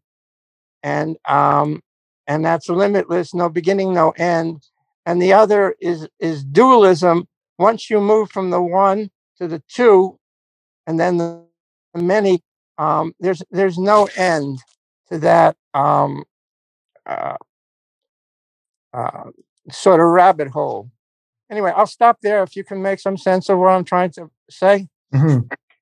Well, thank you, and and you know I think that's uh, one of that you know that rabbit hole that you talked about. I think that's why Socrates is saying that we need to know the exact number of the intermediates between the one or between the uh, unlimited and the limited. Um, and you know certainly you know you, you raised a number of in, interesting points. You know this this idea of universal, um, and you know there's I was actually having a discussion with Joel who's on here the other day. You know is there one universe or a multiverse? You know and i think this is one of the big questions in physics now. Uh, you know plato is on record as saying that there is only one. Um, so uh, you know that that's that's the thinking behind socrates but you know we we can differ on that uh, but at some point you know maybe there are some universals you know like with that example that i did with my fingers earlier which socrates did in the republic you know there is that universal form of finger so, whatever many different types of finger there are, uh, many characteristics, there is still the one form of the finger. And so, you know, I think that's that that maybe non-dualist idea. Um, and you mentioned um, you mentioned the soul, and I would just you know call out uh, around thirty between 30 and 31 in the dialogue there's this whole discussion about the soul and the source of the soul uh, being the universe. And so there is not just a soul in the individual there's a soul in the universe. So that's that's part of the logic in this particular dialogue. And then you mentioned the good um, which you know i've just got a little note at the top of this next reading in 20d the good is defined as perfect and sufficient and that which everybody desires. Uh, furthermore in the republic the form of the good is defined as that which gives knowledge to the things known and the power to know to the knower. That was the definition of the good the form of the good in the republic. And so you know there there's maybe some sort of universal concepts in the good that we uh, that we can explore. So thank you for for tying those different ideas together or bringing bringing those points up. Uh, jk yeah i just want to point out that um, you can also get uh, lost in, in the rabbit hole of universals in which you uh, you know uh, uh, when you, as a life as a living being you cut yourself off from that the living natural process and you impose certain you know orders of uh, standards of um, of good and and uh, otherwise in terms of good and evil right? And so there are some modernists more modern philosophers who have criticized that whole history of getting lost in the uh, in the rabbit hole of, uh, of rationalism and and the rationalism of universals, and you de- deny yourself uh, uh yourself uh, as being an individual, or or you or deny yourself one's natural tendencies to uh, behave as a as a living being in nature. And so that's it could it could go either way. So i think there is a there's a, there's kind of a moderation uh, a point of um, that uh, you know he's making a uh, this dialogue is pointing out that life is a combination of both the pleasure principle and the uh, and and and intelligence and reason the apollonian and the dionysian as pointed out by you know some modern modernist philosophers that uh, we can't deny we are part of the natural process of the many. At the same time, you can also understand yourself as part of the universal one. Yeah. So it's not, uh, you know, you can't, you know, you, you, you don't want to go too far in either extreme, of course. Yeah. You know, and, and certainly, you know, that it is all about that combination and that mixture that I think that Socrates talks about here. That the difficulty of making that mixture is understanding the ratio of limit and unlimit that goes into that mixture of both. Uh, and so I think that's the key. And you use the word rationalism of universals. And so I, I would take the root rational uh, ratio from that word rationalism. Uh, and there, there's actually discussion in this dialogue. If you look at uh, uh, it's around 25b, uh, um, that says, you know, we have this problem with the unlimited is that we cannot divide it. Like there is no, as I said in the introduction, you you cannot say what the greatest is when you're talking about the unlimited because there is no greatest, there is no least. there's no beginning, there's no end. So you you cannot establish these these uh, absolute measures, and therefore you're, you're left to deal with ratios. And so he talks about instead of saying uh, the greatest, we when we're looking for the first principle of something, we look for less and more. We look for these relative terms, uh, and that allows us to provide this ratio of this mixture. Um, so let's maybe just take a look at this this section from 20e to 22a. Um, and do we have any volunteers for either role, Socrates or Protarchus? I could do Socrates if nobody else wants. Is there anybody volunteering for Protarchus? Or I could do both. Yeah, I could do Protarchus. Okay. Thank you, JK. So, so this is from 20e to 22a. And again, this is having defined at 20d the good as perfect, sufficient, and that which is uh, hunted for or universally desired. Um, so Socrates starts So let us put the life of pleasure and the life of knowledge on trial and reach some verdict by looking at them separately. Let there be neither any knowledge in a life of pleasure nor any pleasure in that of knowledge. For if either of the two is good, then it must have no need of anything in addition. But if one of the other, one or the other should turn out to be lacking anything, then this can definitely no longer be the real good we are looking for. What could it be? So, shall we then use you as our test case to try both of them? By all means. Would you find it acceptable to live your whole life in enjoyment of the greatest pleasures? Why, certainly. And would you see yourself in need of anything else if you had secured this altogether? In no way. But look, might you not have uh, might you not have some need of knowledge, intelligence, and calculation, or anything else that is related to them? Also, if I had pleasure, I would have all in all. And living like that, you could enjoy the greatest pleasures throughout your life. Why should I not? Since you would not be in possession of either reason, memory, knowledge, or true opinion, must you not be in ignorance, first of all, about this very question, whether you were enjoying yourself or not, given that you were devoid of any kind of intelligence? Necessarily. Moreover, due to lack of memory, it would be impossible for you to remember that you ever enjoyed yourself and for any pleasure to, to survive from, from one moment to the next, since it would leave no memory. But not possessing right judgment, you would not realize that you are enjoying yourself even while you even while you do. And being unable to calculate, you could not figure out any pleasures for yourself. You would thus not live a human life, but the life of a mollusk or one of those creatures in, in shells that live in the sea. Is this what would happen, or can we think of any other consequences beside these? Well, could we? But is this a, wife, a life worth choosing? Socrates, this argument has left me absolutely speechless for the moment. Even so, let us not give in to this weakness. Let us, in turn, rather inspect the life of reason. What kind of life do you have in mind? Whether any one of us would choose to live in possession of every kind of intelligence, reason, knowledge, and memory of all things, while having no part, neither large nor small, of pleasure or of pain, living in total insensitivity of anything of that kind. To me, at least, neither of these two forms of life seems worthy of choice, nor would it be to anyone else, I presume. What about a combination combination of both, Protarchus? A life that results from a mixture of the two. You mean a mixture of pleasure with reason and intelligence? Right. Those are the ingredients I mean.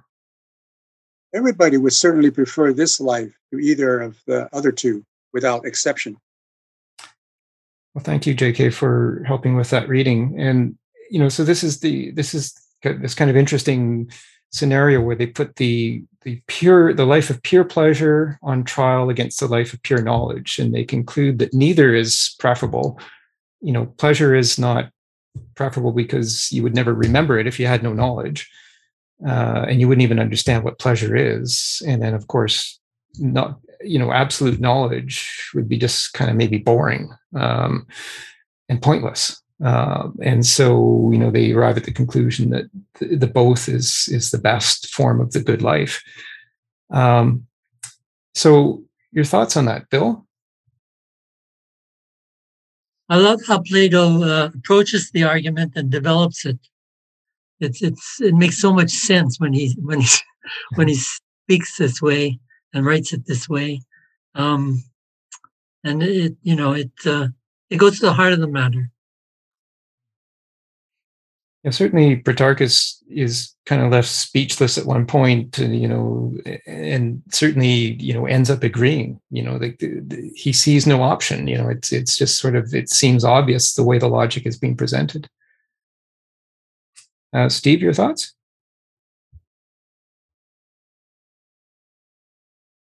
Yeah, I um, problem with the way that the uh, argument is framed that um, Socrates, you know, if you have, if you go in the first part where you have a life of pleasure, could you scroll back, uh, do you think, a little sure. bit? Yeah, that's good. Uh, you know, you were with the life of pleasure, he said making an assumption that he doesn't really make an argument for. Uh, that you wouldn't be in possession of reason, memory, knowledge, or true opinions. Uh, you know, he doesn't make it. I don't see any, you know, argument that you know that would be the case. I mean, you could say that you have pleasure in knowledge, pleasure in intelligence, pleasure in calculations. It's like, you know, why, you know, why would somebody do all those in the first place? You know, the first person that, uh, you know, started, uh, you know, I mean, there, there's no origin, but just I don't really see that, you know, the one having pleasure precludes having the other. So mm-hmm see a fallacy in his argument, but you know that's from my perspective. So maybe mm-hmm. it could be corrected. And uh, thanks for raising that. And I think I think what they're trying to do in this little trial is that they're trying to say, let's look at one versus the other without mixing them at all. So you know, first we're going to look at pure pleasure, and then we'll look at pure knowledge. But we have to exclude when we when we put this on trial, we have to exclude from pleasure any knowledge, and we have to exclude from knowledge any pleasure. So then you get this this trial between these two pure, you know, they don't exist, of course, but these kind of idealized forms of pleasure versus knowledge. And then they then they realize that there has to be this mix. And I think this what particularly struck me in this paragraph that's at the bottom of the page here is this idea that um, that if you had no knowledge, how would you know that you were enjoying yourself? Because you wouldn't know because you have no knowledge. Uh, and that particularly struck myself. It struck, struck my sense of that. And, and, you know, it makes me think of a lot of things that go on today that are supposed to be pleasurable. Um, you know, whether it's liking your friends' comments on Facebook or all of these things, you know, do you really have knowledge that that's pleasurable or are you just doing it because others say it's pleasurable? You know, that's kind of, you know, that's one question I guess that we always need to ask ourselves. So I, think that's what they're trying to do is just, you know, to try to like it, it's unrealistic, but they're saying to put it on trial, you have to exclude one from the other. So you have to just look at exclusive pleasure and exclusive knowledge and then decide, you know, that clearly some mixture of the two is is required. Um, Jake here? I, yeah, uh, sorry. Good. Steve, yeah. Yeah, I, I, hear what you're saying, but it just it's um, I mean, like what we're doing now, you could say is a pursuit of knowledge, but I find it pleasurable. You know, so I don't I you know I understand you're saying they separated the two, but I think you know, in order to separate something and put it on trial, you know, if you were to say that, you know, something is A and you know that B, C, and D is not part of that, you know, you'd have to make some argument to say why it would be precluded. So that was all I had on that. Right. Yeah. And I, I think I, yeah, I think I understand what you're saying. Yeah. And, and certainly, hopefully we do derive both, both pleasure and knowledge from participating in events like this. So, um, JK, your thoughts?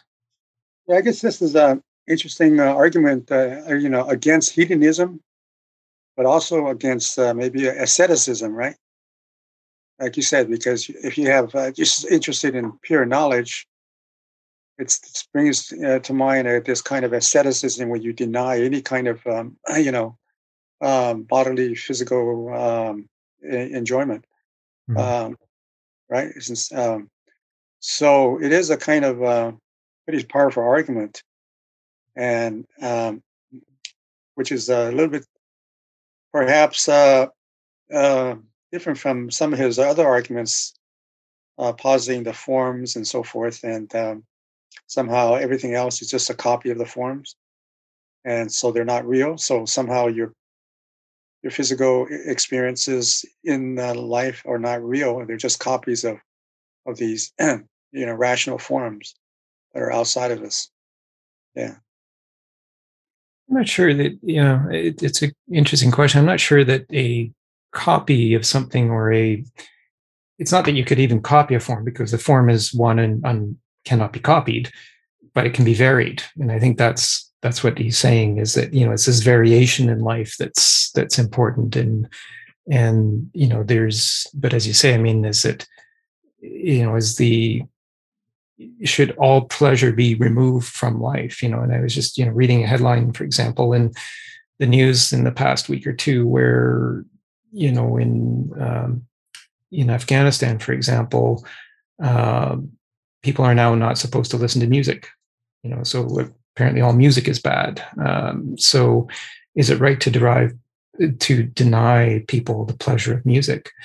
Um, or is it just some music is bad and some music is okay you know? But again who's making that judgment? You know it's it's in, when we get down maybe that's this rabbit hole that was referred to earlier you know when we get down into making these judgments um jose your thoughts oh sorry he's, uh, he's, also saying that um also simply saying that uh, there is no pleasure in in intelligence intellectual activity and that is not true because you one does derive pleasure from uh, intellectual mm-hmm.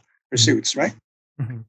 And you could also argue that is a is a kind of maybe a sublimation of of the pleasure principle. You know, intellectual pursuits are. You know. Yeah, I, I think Socrates is he's not saying that there is no pleasure in in knowledge. I think he's just you know it's it's again for the purpose of this trial. Right. Uh, they just they they had to remove any combination of the two in order to put each on trial on its own.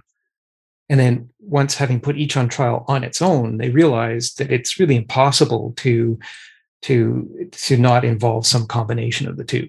Uh, exactly. So so there is pleasure in knowledge. I think sure. that's I think that's what they're they're saying. Yeah. Now, we'll go to Jose and then Ron.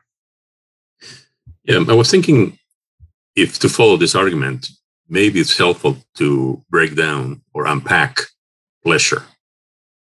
Uh, and the way I see it, or the initially, I would unpack it by saying, well, there's obviously physical pleasure, and I would I would uh, say that maybe for physical pleasure, like eating, like smelling uh, good food or drinking a good wine, uh, I don't need the mind. So I will venture to say that I don't need the intelligence for that. However, there's the other type of pleasure that is mind driven. For instance, if you feel pleasure and are very happy because your children just um, finished his or her degree at university, you feel pleasure, you feel gratification. But that wouldn't be possible without the mind. First of all, I mean, that wouldn't, as they say, I wouldn't have memory. I wouldn't understand what that was. So there are a lot of things that are pleasures of the mind that come through the mind. The other one, of course, is what I think uh, one of you, JK, was saying is there's pleasure in the finding truth in intellectual pursuits. Those are pleasures of the mind. And finally, as uh, what Aristotle, I don't know if it's Aristotle, but what some philosophers say is, in fact, if you keep hitting I think it was Aristotle, if you keep hitting the mean, eventually you start to reach a state of constant pleasure that is it is mental because you now live in such a peace state, a peaceful state, because you can see truth in every situation. We will never get that, um, but it's a it's a path or a trajectory that makes sense. So that's all I would say. I mean, the, I don't know maybe Socrates would laugh at me, but that would be my simple argument. There are pleasures of the body and pleasures of the mind. Mm-hmm. And of course, you cannot have pleasures of the mind if you don't have a mind or you don't have intelligence. That's all. Yep.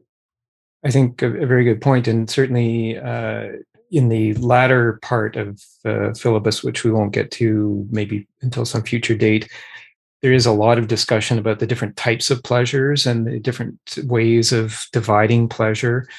Um, and it's quite a complicated discussion. So I think we'll leave that to a future date. But I think here um, we may not have time to get this particular reading, but from 34a to, to C, um, you know, just to pick up on this difference that you that you raised, Jose, the pleasures of the body versus the pleasures of the mind. Um, in 34a to C, Socrates talks about two different types of memory. And so there's or two, two different types of memory and recollection. So there's memory, which is which involves the body. So there, you know, that for example would be the pleasures of the body body give rise to memories in the body. And then he distinguishes that from recollection, which is what the soul does on its own without the body. And so that would maybe be an example of the pleasures of the mind, because the mind doesn't isn't attached to the body. It's it's separate from the body. It has to be separate from the body because it's the observer of the body. Um, so you know, there's the pleasures of the mind, which that's what the soul recollects on its own without the body. And then there's the memory of the body. So the soul can use either uh, memory or recollection um, you know in informing its meaning in, in in applying reason so i think that's that's a good way maybe of introducing this distinction between memory and recollection uh, based on the different types of, of pleasures pleasures of the body versus pleasures of the mind. Um, we'll go to ron. Yeah thank you james. Again thinking out loud um, I think that Plato's putting in the mouth of Socrates a uh, an example of what I was referring to earlier as duality. When when you set up like um, different categories, in this case, you set up two two separate categories. One called pleasure, and another uh, called um, knowledge.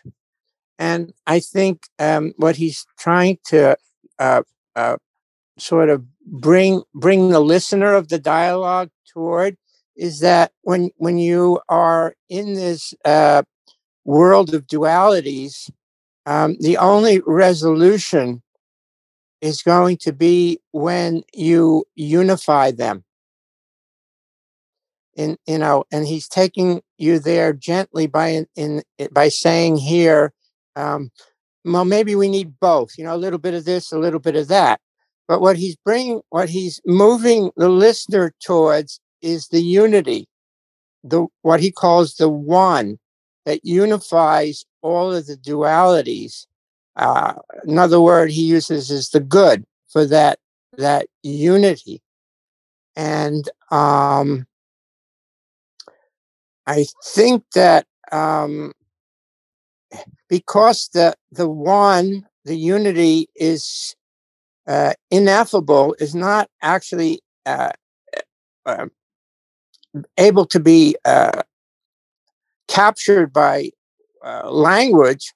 All he can do is is lead you closer and closer toward that one, that good, that unity by showing you the ultimate uh, futility of of of duality, of the many, of of separating things, um, and that um, that's why I think you know eh, Plato is is so close to uh, many forms of Eastern non-dual philosophy, where they take you from the many to the one. Um, and um, but you know it has to be done uh, through through the vehicle of the mind, and the mind by its by its nature uh, can only operate in dualities, in binaries. Uh, the the mind is is a, a limited instrument. It's a magnificent instrument, but it's limited to operating in dualities. It, it, it in uh, it can't operate in in the sense of eternal, infinite. Uh, it can only, you know, uh, uh, operate in, in, in, the, in the limited, in the temporal, in the phenomenal, not in the noumenal, so to speak. Um, so um, I think that uh, um, from Plato, you, you're not going to be able to write down a conclusion or even a definition of the good, but he's going to just take you there intuitively, bring you there closer and closer, and then you you yourself have to kind of make that that ultimate uh, leap. That's my that, yeah. that, that's where I'll stop my thinking out loud for now. Yeah. I, I no, I, I really like that. Uh, and, and in fact, I look forward to re-listening to what you just said when I listen to the recording of this episode because I think you really touched on so many important points that really call into um, into our understanding, particularly this little uh, this equation that I put at the top of the the next little bit of the reading, uh, which is this idea of combining the unlimited and the limit with a cause. And, um, you know, you, you talked about unifying the one, and I think that really speaks to the idea of dialectic, you know, where it's it's not a question, as I said in the introduction, of looking to the greatest of something, because when you're dealing with the unlimited, you'll never find the greatest, because there is no greatest. And so then we're dealing with these relative terms. And so, um, you know, at 25b, uh, Socrates says that um, you know what we have to look at is opposites and equals. Uh, so when we're when we can't determine what the greatest is or what the least is, we can know differences. We can sort out this duality. I think, as you said, by knowing what the opposites are and what the equals are, and and then relating number to number and measure to measure. So that that uh, paragraph at 25b where Socrates talks about this understanding of the opposites and equals and measure to measure and number to number, I think is so critical to resolving those dualities that you spoke of. And it's it's why I think in the Republic, Socrates said that uh, the first order of knowledge for a philosopher is a number and calculation. And I think we'll see more of this when we talk about Phaedo next time, because there's a lot of talk about the equal uh, in Phaedo. And so I think that's that's very key to understanding these these qualifications when we can't when we're dealing with universals um, so i just wanted to because we've only got, got about five minutes left here unfortunately it's there's always so much good discussion and it, it never leaves enough time to cover everything that we want to cover but uh, so I just wanted to raise or highlight this um, this last reading, which uh, folks can do on their own, maybe. But I'll just I'll just do the first reading here from 23c to d. Um, it's a short one where Socrates says, Let us make a division of everything that actually exists now in the universe into two kinds, or if this, uh, or, or if this seems preferable, into three. We agreed earlier that the God had revealed a division of what is into the unlimited and the limit. Let us now take these as two of the kinds, while treating the one that results from the mixture of these two as our third kind. But I must look quite the fool with my distinctions in two kinds and enumerations. Protarchus says, What are you driving at? Socrates says, That we seem to be in need of yet a fourth kind. Look at the cause of this combination of those two together and posit it as my fourth kind in addition to those three. And so that leads to this little equation that I put at the top of the page. Coming to be which is in the present. Uh, this is Socrates' term for becoming or, or coming to be. This is what we do in the present. We never achieve a full state of being because that's eternal, but we're always coming to be in the present. So coming to be in the present equals the combination of unlimited and limit. So I put that in brackets, unlimited plus limit in brackets.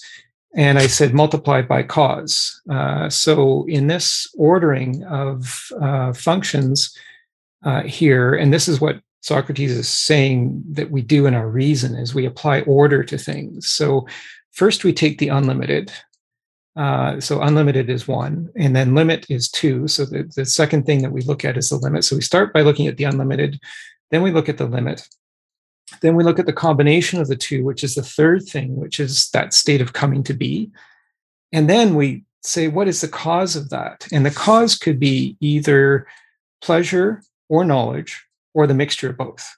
and that's really this is really i think a powerful um, way that socrates says that we apply reason is knowing these four different components uh, so knowing the unlimited the limit um, the combination that results in the state of coming to be which is in the present uh, our state of becoming and then we understand the cause uh, and the cause could be either pleasure or knowledge uh, or the combination of both, which has caused us to go in that particular direction. Um, so I think that's that's kind of a, a, very key theme that that they're kind of arriving at uh, in this in this part of the dialogue.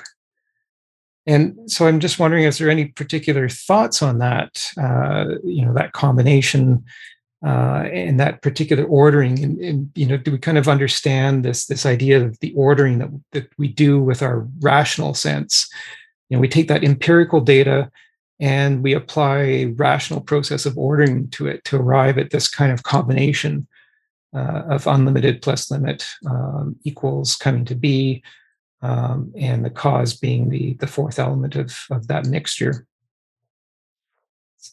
so that's that's kind of you know, the, those are kind of the three themes that that I wanted to present in this, and and uh, we'll just take some final comments. Ron. Yes, James. Um, again, I think Plato is is is is taking you yet a step further toward the limitless. Uh, he he's leaving you now with a fourth fourth thing, which is the cause.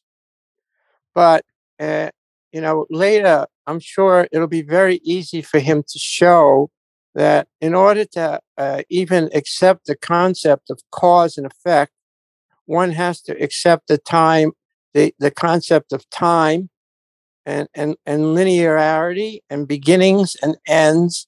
And in other dialogues, he's going to completely demolish all, all, all of those kind of uh, dualities one by one, you know, over the course of you know all of all of these dialogues.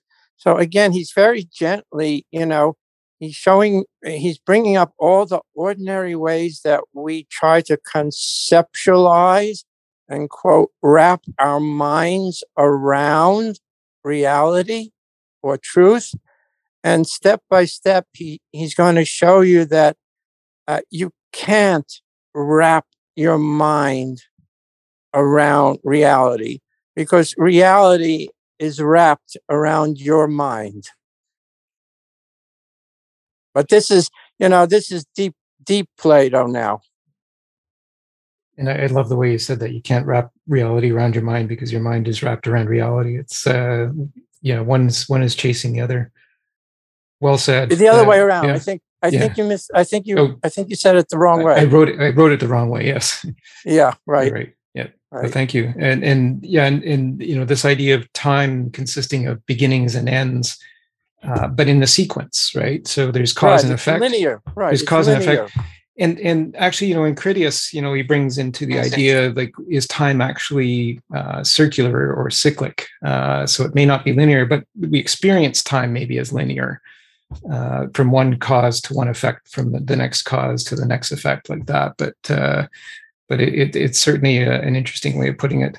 So right, Phenom- phenomenal, phenomenally, we experience time linearly, but.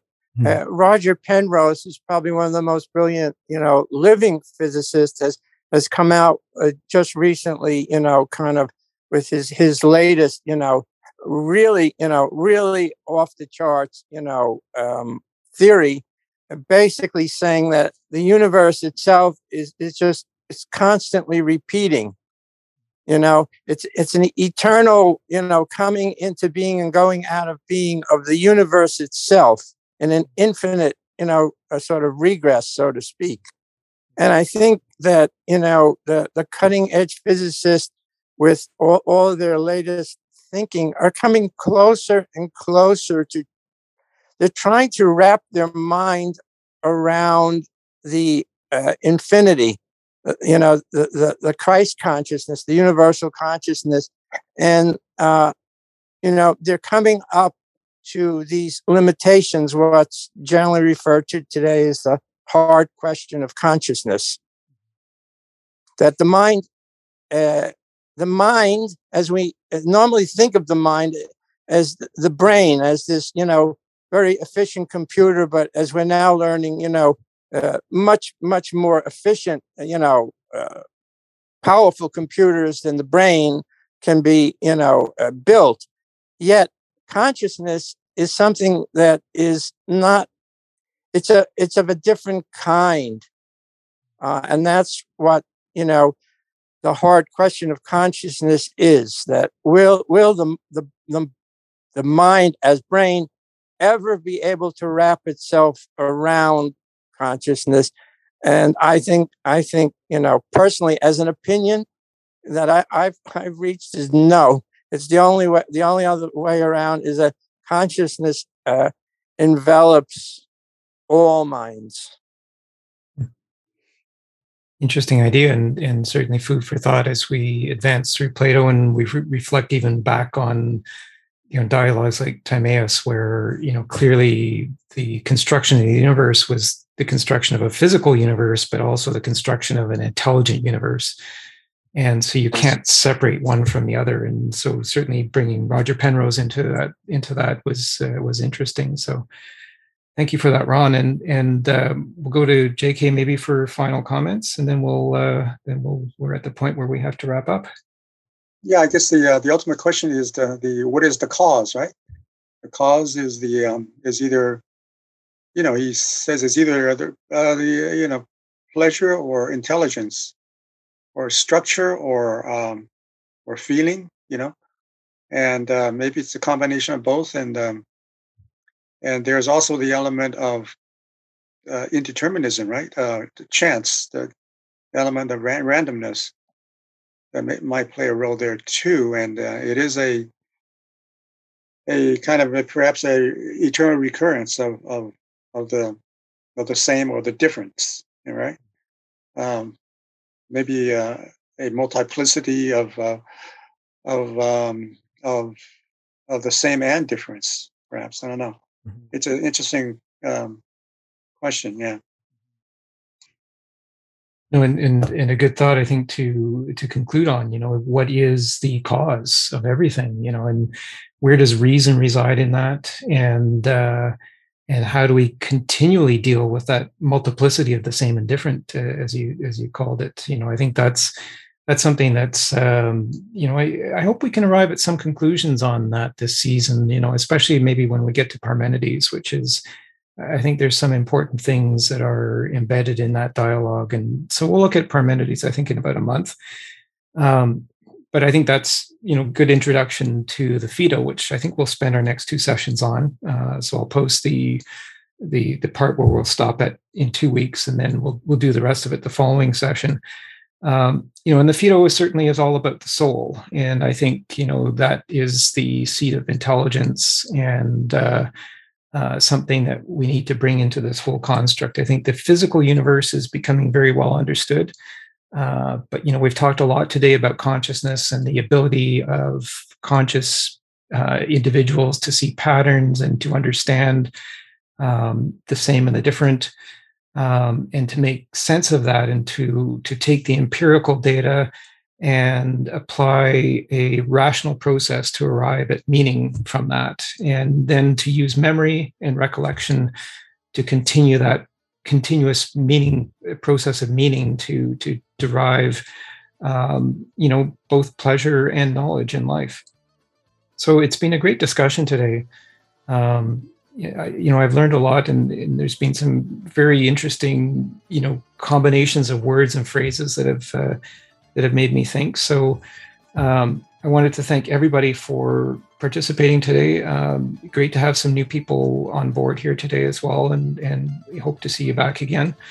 Um, so we will resume in two weeks. Uh, we will look at the Phaedo, and uh, so we'll end the recording um, now.